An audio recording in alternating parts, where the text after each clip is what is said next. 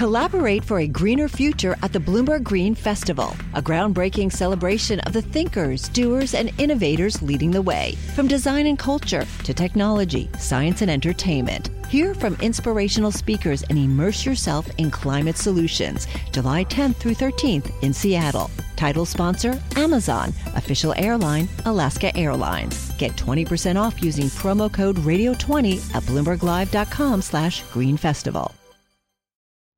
Dave, we have good news. Listen to this Bloomberg headline from the weekend. UK's unpopular market is suddenly the place to be. Wow. I mean, uh, finally. finally, some good news out of Britain. Um, you know, never mind the economy, never mind listings going elsewhere, never mind political chaos. Turns out Britain's the place to be. Yeah, so th- that's a positive spin. I mean, the negative spin would be, well, we couldn't have fallen much further at the bottom, but we do have strategists from Barclays, HSBC, Goldman Sachs, and JP Morgan all saying positive things about the UK market. I'm Francine Lacqua. And I'm David Merritt. Welcome to In the City, Bloomberg's podcast connecting you to the conversations at the heart of the City of London. This week, we speak with London Stock Exchange Chief Executive Julia Hoggett for a deep look at the UK equity market and we get her take on whether, after all the negative headlines, things are finally starting to look up. Julia Hoggett, thank you so much for joining us. It, there has been so much negative headlines about the UK and what it means for the LSE and also attracting investments. Are we finally turning a corner? I actually think we've been turning a corner in real life for quite a long time. I think it always takes time for fact, narrative, and indeed perception to all catch up with one another. Uh, but I think there is a great deal of reason to be hugely optimistic. So, so what are the selling points? So, I, th- I think if you take a look at London, it already is a dominant capital raising centre and it has a lot of strengths which are innate to London. Um, by any measure, we're the largest capital raising venue in Europe and we have an incredibly international investor base who understand both domestic and international stories. We have a huge amount of capital that tracks uh, the FTSE and tracks the assets which are within it, and therefore there is a structural supporting bid uh, behind it. It is one of the largest pools of dedicated AUM in Europe, if not the largest. And one of the other facets is that London actually enables companies of a certain scale to get the visibility and the attention that they need. The US is dominated by some very large companies, but every company has to start somewhere and grow and have the capacity to, to continue to grow and get focus as a consequence of, of being on that journey. The other thing I would say, which I think is, is really important, I say this a lot, I think I may have said, said it to you before, is that a listing is for life, not just for Christmas. Um, there's an awful lot of focus on that initial IPO, and I understand why there is. But actually, one of London's strengths is its ability to have phenomenal amounts of follow on capital raising um, and that ongoing structural support for companies once they come to market, which enables them not just to have an initial idea. Uh, but actually, to be able to continue to finance their growth as they as they move through the gears um, of their development something we've tracked extensively on this podcast has been the kind of the relative strength of the London market versus European and global competitors as well. And yeah. there was this big moment when the Paris exchange overtook London, and it felt like this kind of tipping point of yep. um, London's dominance. And now we're approaching parity again. Maybe London's going to edge a bit further. Is is that really important to you as the chief executive? May I be blunt with you? I, I understand that I know that they were Bloomberg's numbers to be reported.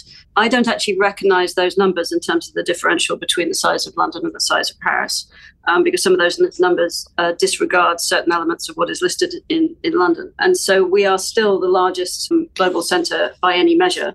And I think it's about two trillion bigger. So I think the the narrative of, of Paris overtaking London is not something I actually factually recognise. okay, so so um, great. So there's a different way of calculating it. Fine, but and, and yet, obviously, London's relative size has shrunk compared to to its biggest European competitor in the last few years, hasn't it? I mean, that trend has been real, whether or not you factor in different.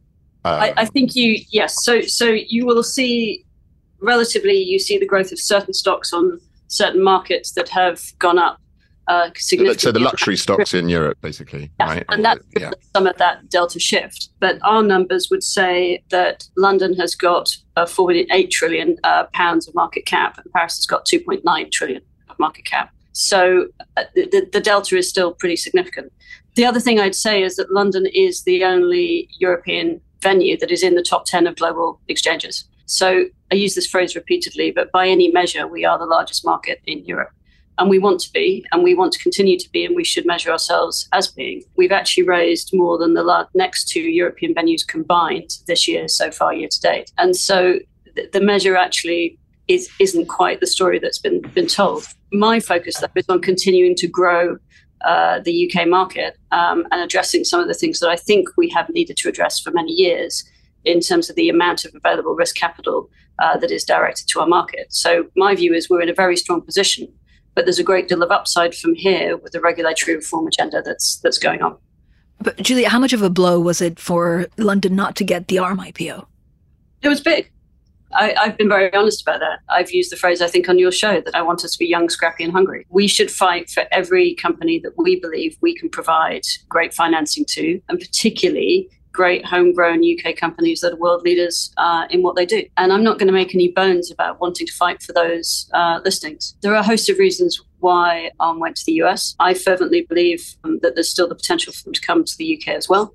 Um, I also believe they got in the US what they would have got in Europe or got in the UK. So it, it is a blow, but it's it, that's no reason not to fight, and it's no reason. I mean, certainly the last thing we should be doing is saying that it's not. But is there a perception problem? So if you have a big IPO that was also meant to kickstart a lot of you know other VCs potentially looking to list, and and they move elsewhere, and this was a UK company, does it actually? you know, nudge other companies to also list elsewhere? And does it mean that you need to fight harder in trying to, to gain that business? I, I think the the battle for listings of, of significant companies or, or any company is is pretty aggressive uh, nowadays. Um, and so you you have to fight for every listing, and that would be the case whether you're Nasdaq, whether you're NYSE, whether you're London, whether you're Paris, whether you're Amsterdam. So that that is the nature of the environment. I actually think the CEOs I talk to understand the specific circumstances, understand the specific dynamics, and also recognize that there are um, upsides to being in London, there are upsides to being in New York, but there are downsides to being in New York as well. So they they get they get all of that, and so it's much more nuanced than that. Even though I understand the the headline that says this therefore means that, but actually in individual conversations with companies, I don't think it's quite as deep. As, it, it's quite like that. Um, you, you mentioned, Jude, about the regulatory changes coming down the pipe. And one mm-hmm. of the things, again, we talked about a lot on this podcast is is about the appetite for risk amongst yep. UK, particularly in institutional investors, and the need. Everyone seems to acknowledge the need for reform here, and, and how do we encourage the big pools of capital to take a bit more risk? Where are we on that kind of journey? And with the regulations, I mean, there's been a lot written and said about it, but mm-hmm. are we actually seeing any behavioural change by the big UK institutional investors? So I have this phrase, five fingers in a glove, which is all the component pieces that we as the capital markets industry task force think need to evolve in order to really build on the capital markets we have today into one that's even more powerful going forward. And the third finger of, of that five fingers is the availability of risk capital. So we have the second largest single pool of, of investable income, uh, investable capital uh, anywhere in the world, in the UK, in our pension insurance money. We have, as a consequence of various regulatory changes over the years, caused a great deal of that to be taken out market and put into fixed income or into other assets. And we have also created a narrative around de risking those portfolios rather than recognizing, particularly for DC pension funds, that it's the largest single investment pot that people have in their lives. And it needs to be invested in risk capital in order to have the capacity to grow to the scale that it needs to give people the life that they want in retirement. Now, that is a conversation that is now much more prevalent, both sides of the aisle from a political point of view, across the city, uh, across the regulatory environment as well. Regulators saying a lot of the same things. And we are starting to really focus on what are those changes that are necessary, uh, particularly in our pension market, to a degree in our insurance market. And I think increasingly, actually, in our retail savings market, to maximize people's ability to direct risk capital into, to be honest, into the UK and into the UK listed markets. There were some Mansion House reforms announced already. There was the Mansion House Compact, and I would expect to see uh, further reform in the autumn statement coming up. And when you talk to both sides of the aisle, there's consensus on the need to to do this. And this is happening around the world as well. As I understand, we've looked at the Canadian system. Is that something that we want to kind of import some of those some of those regulations? fundamentally, the more companies that you meet and great founders that you meet in the UK, you realize the amazing number of companies we have here. Um, and we actually create more unicorns in the UK than anywhere outside the US, uh, China, and India. The challenge we have is that from A, B, and C rounds onwards, it's not UK capital that's financing those companies.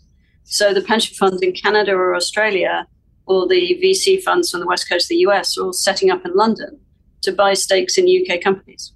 In 2021, one Canadian pension fund invested more in a single ticket in a UK private company than the entirety of the UK pension funds invested in UK private companies in the same year.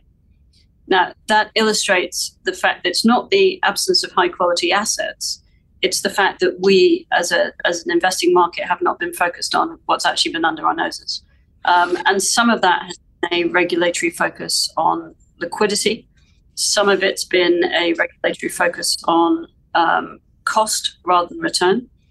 And some of it has been sort of bits of history. But this is a pivot to say, actually, we need to have a mindset of investing across the private to public space in the UK to back those great companies that we are actually creating uh, rapidly, but then we're financing uh, with capital from overseas. So, but does it really matter where the capital is coming from? So, is, is it a problem of scale that you have a British company or a British unicorn? It gets money from outside investors, but it's no longer a UK company, or that they don't scale it quick enough, like we've seen in Silicon Valley? So I think the the challenge is that ultimately it does matter where a company lists because ultimately where a company lists creates its locus, it creates its mind of management, it creates its headquarters. If companies fundamentally have a huge amount of capital that they're taking from overseas, and there is an inexorable push from those uh, VCs or whatever to say, well, I'm familiar with NASDAQ or I'm familiar with Singapore, go over there, then the indexation pull for those companies to relocate ultimately in order to get the full benefit of access to liquidity in that market does run the risk that mind of management, headquarters, IP, and indeed the high quality jobs actually leave the country. And so we do a great job in this country of starting great companies, getting them to a certain scale. But what we actually need to do is enable them then to scale from here and have access to capital. It's not saying we don't have international capital, it's that we actually need to have a reasonable balance of our own capital invested in it as well. The, the government has taken steps to, to make sure that pension funds at least put a certain, you know, part of their pension pot in growth companies. Is it enough? Do you have a figure of how much is needed to, to make a real difference? I think the the five percent in the Mansion House Compact will make a shift, but I do think we need to be focusing on looking at the structure of our pension insurance markets more broadly in our investing markets. And one of the challenges we've had in the UK, which is particular to the UK, is all the regulatory changes that closed our defined benefit schemes and then turned them into very, very matched asset portfolios uh, with a lot of fixed income in them meant that as a total pot of pension assets, we have less that's directed towards equity and risk capital than you would have if you had you didn't have as much in runoff, basically. And so that's one of the challenges that we need to address. But the other challenge is that actually we need to think about consolidating. We have a very, very large number of very small DC schemes in the UK that are then regulated basically on lowest price rather than on best return. And if you want a diversified portfolio of assets, you need to get to a certain scale, particularly if you want to invest in private companies, because an awful lot of the value proposition is now being created in the private companies. And fundamentally, it's de democratizing the market and the access for pension savers if they can't get access to those assets, because it just means a smaller, smaller number of people are benefiting in a greater and greater amount of the upside. But you need some structural changes in the way your pension funds are organized in order to be able to access and take advantage of those pools. One of the things you you've said recently is around the issue of CEO pay in the UK. Mm-hmm. I obviously, chief executives at FTSE 100 companies earn significantly less across the board, mostly, than in the US than, than their equivalents. How necessary is that, do you think, to kind of raise the standards of performance of companies in Britain? I understand entirely the issues around pay equity, and I understand particularly the challenges in terms of cost of living that exist right now the, the phrase that we often use in CMIT is we want the UK to create globally consequential companies. Now, to be a globally consequential company, you need to be running from London or from the UK into markets in the US and Asia, etc. If, in order to break into that particular market, you need to get the expert in that market to come and work for you, be that, say, in the US or Asia. And right now, because of the strictures that exist in the UK market, that person who would be game changing in terms of unlocking that value for the UK company or uh, unlocking that market would have to be paid more than the CEO and wouldn't be able to have any performance related pay on top of what they started at. And is probably still taking a pay cut from what they'd be paid to work for an Asian company or a US company or even sometimes a European company. Then we've got to have a conscious understanding of the potential impact that has on the ability to create globally consequential companies. And so it's really about having a rounded conversation about what we want to be and how where we want to come out in the UK. And to me, it's about how we create these consequential companies so that we have high quality, high paid jobs in the UK and we're driving in growth and investing in growth that actually produces a better quality of living for people, produces taxes that pay for the NHS and, and everything else. It is a virtuous circle if you start investing in yourself. And and that's the conversation that has sort of been missing in the in the pay conversation. Um, as CMIT, one of the other things that we did is we actually objectively we, we commissioned Willis Towers Watson, it's on the CMIT website, see it, to do a side by side analysis of the remuneration statements that the proxies were voting on for the UK, for Europe, and the US. Now, roughly speaking, in the US, they say we will reward exceptional performance and we'll take global benchmarking into account. So if you're kind of looking at Moderna and Pfizer and GSK and AstraZeneca or whatever, you're going to be looking at what those peers and equivalent companies are being paid to get the highest quality staff that you want to lead those companies. Um, in Europe, it says we'll reward exceptional performance. And in certain statements in the UK, it says we will explicitly disregard global benchmark. Mm-hmm. And so, yeah. what we've actually done is we've hamstrung ourselves from creating a level playing field with which to compete with the rest of the world. Um, and it doesn't mean that's appropriate for every company, because if you're a purely domestic company, then obviously your price points are going to be entirely domestic. But if you're trying to create a globally consequential company from the UK, which, to be honest, the history of us as a capital market and us as an economy is of doing, then we need to make sure that we've understood the consequences if we have a different approach to the approach that's in Europe and the US. Will Labour change anything if they come into power? How much focus do you think they'll have on the City of London? Have they reached out to talk about certain propositions?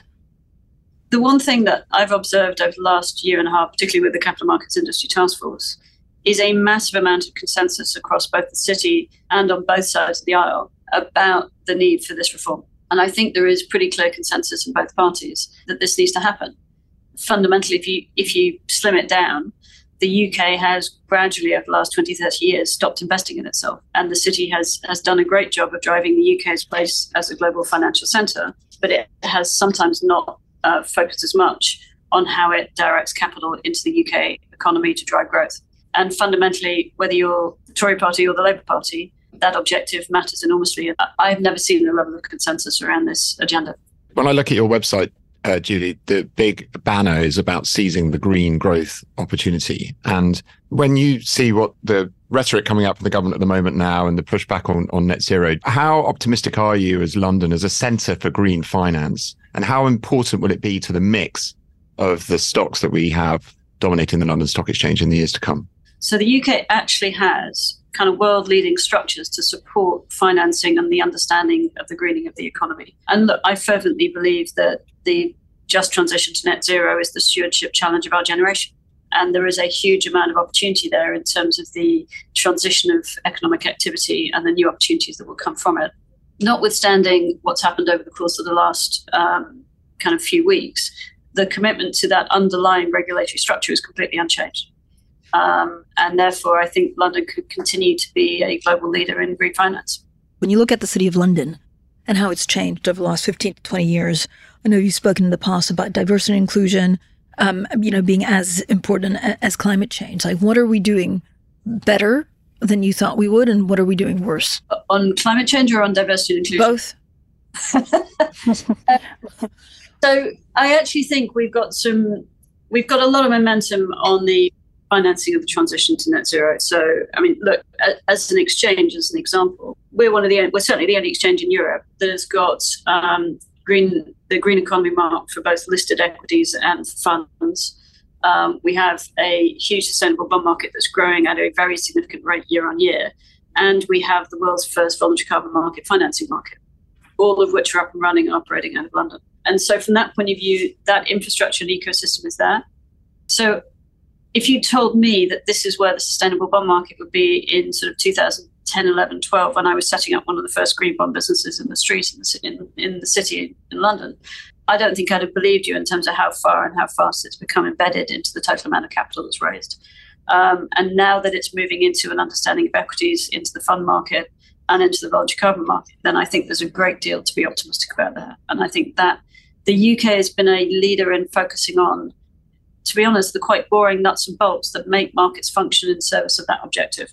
From a diversity and inclusion point of view, I think we are making a lot of progress. Um, but I think the most important thing is to recognize and understand the situation and then make commitments to make positive change. So the, the UK is is leading already. Um, actually, from a global point of view, I think we're probably only behind France in terms of gender representation on listed company boards. We still need to work on on certain uh, parts of the financial market ecosystem. It's fair to say that VCP and, and asset management don't tend to come out as well uh, as banking, investment banking, and indeed places like the exchange in terms of the the gender parity. And there is a huge amount we still need to do for social mobility and inclusion. But I think we are we are continuing year on year on year to make to make progress in that regard. Although I don't have the number in front of me, but the amount of female chief executives from FTSE 100 companies, it's a pretty low number, isn't it? Yeah, for FTSE 100, we do well when we get to 10. Um, and we need to, and, and I, I, I suspect it's pretty similar in most places around the world. So the next the next challenge, once you've cracked the diversity at board level, is to crack the diversity at executive level. And that is increasingly where the focus is. And fundamentally, you need to build that bench of executives with the experience to be able to step, step up into the C suite and into the CEO seat. And I think it is making progress. And we are kind of very conscious of that as a, as a market across both uh, the UK, I think, and, and Europe and the US. Julia, thank you so much for joining us today. Thank you. So thanks for listening to This Week's in the City. We'll be back next week. But in the meantime, if you like our show, please do head on over to wherever you listen to podcasts and rate, review, and subscribe. It really does help people find the show. Yeah, we really want you to rate and review. Please, please do that. This episode was hosted by me, Francine Lacqua. And me, David Merritt. It was produced by Summer Sadi. With additional editing by Blake Maples. And special thanks to Julia Hoggett. Collaborate for a greener future at the Bloomberg Green Festival, a groundbreaking celebration of the thinkers, doers, and innovators leading the way. From design and culture to technology, science, and entertainment. Hear from inspirational speakers and immerse yourself in climate solutions. July 10th through 13th in Seattle. Title sponsor Amazon. Official airline Alaska Airlines. Get 20% off using promo code Radio20 at BloombergLive.com slash Green Festival.